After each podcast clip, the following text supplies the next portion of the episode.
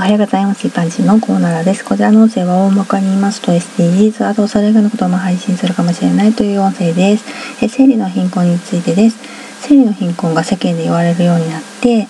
地域によっては差がありますけど、希望者は役所などで無料でもらえるようになりましたよね。でもこれって一時的なキャンペーンのようなものなんですかね。配布するようになったことはいいことだと思うんですけど必要な人でずっと必要だからねキャンペーン終了って感じに突然配布終了になったら元の生活に戻るだけではあるけど利用してた人は困るだろうなって思ったんですね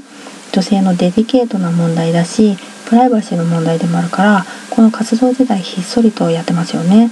必要なのにそもそももらえることを知らない人もまだまだたくさんいるだろうし遠いとかわざわざもらうことが億劫になる場合もあるだろうから受け取る人が少ないとかいないとかそういうふうに思われてしまって配布終了にしてしまうっていうのは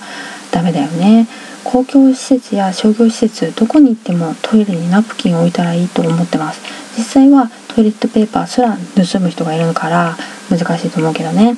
たまに居酒屋の洗面所などにサービスで置いてあるところがあるんですね。そういうスタイルでいろいろなところどこに行っても置いてあるといいと思うんですね。あとは生理用品の会社が開発中のサンプル品を提供するとかね。そういうのいいと思います。ではでは今回この辺で。次回もお楽しみに。また聞いてくださいね。ではまた。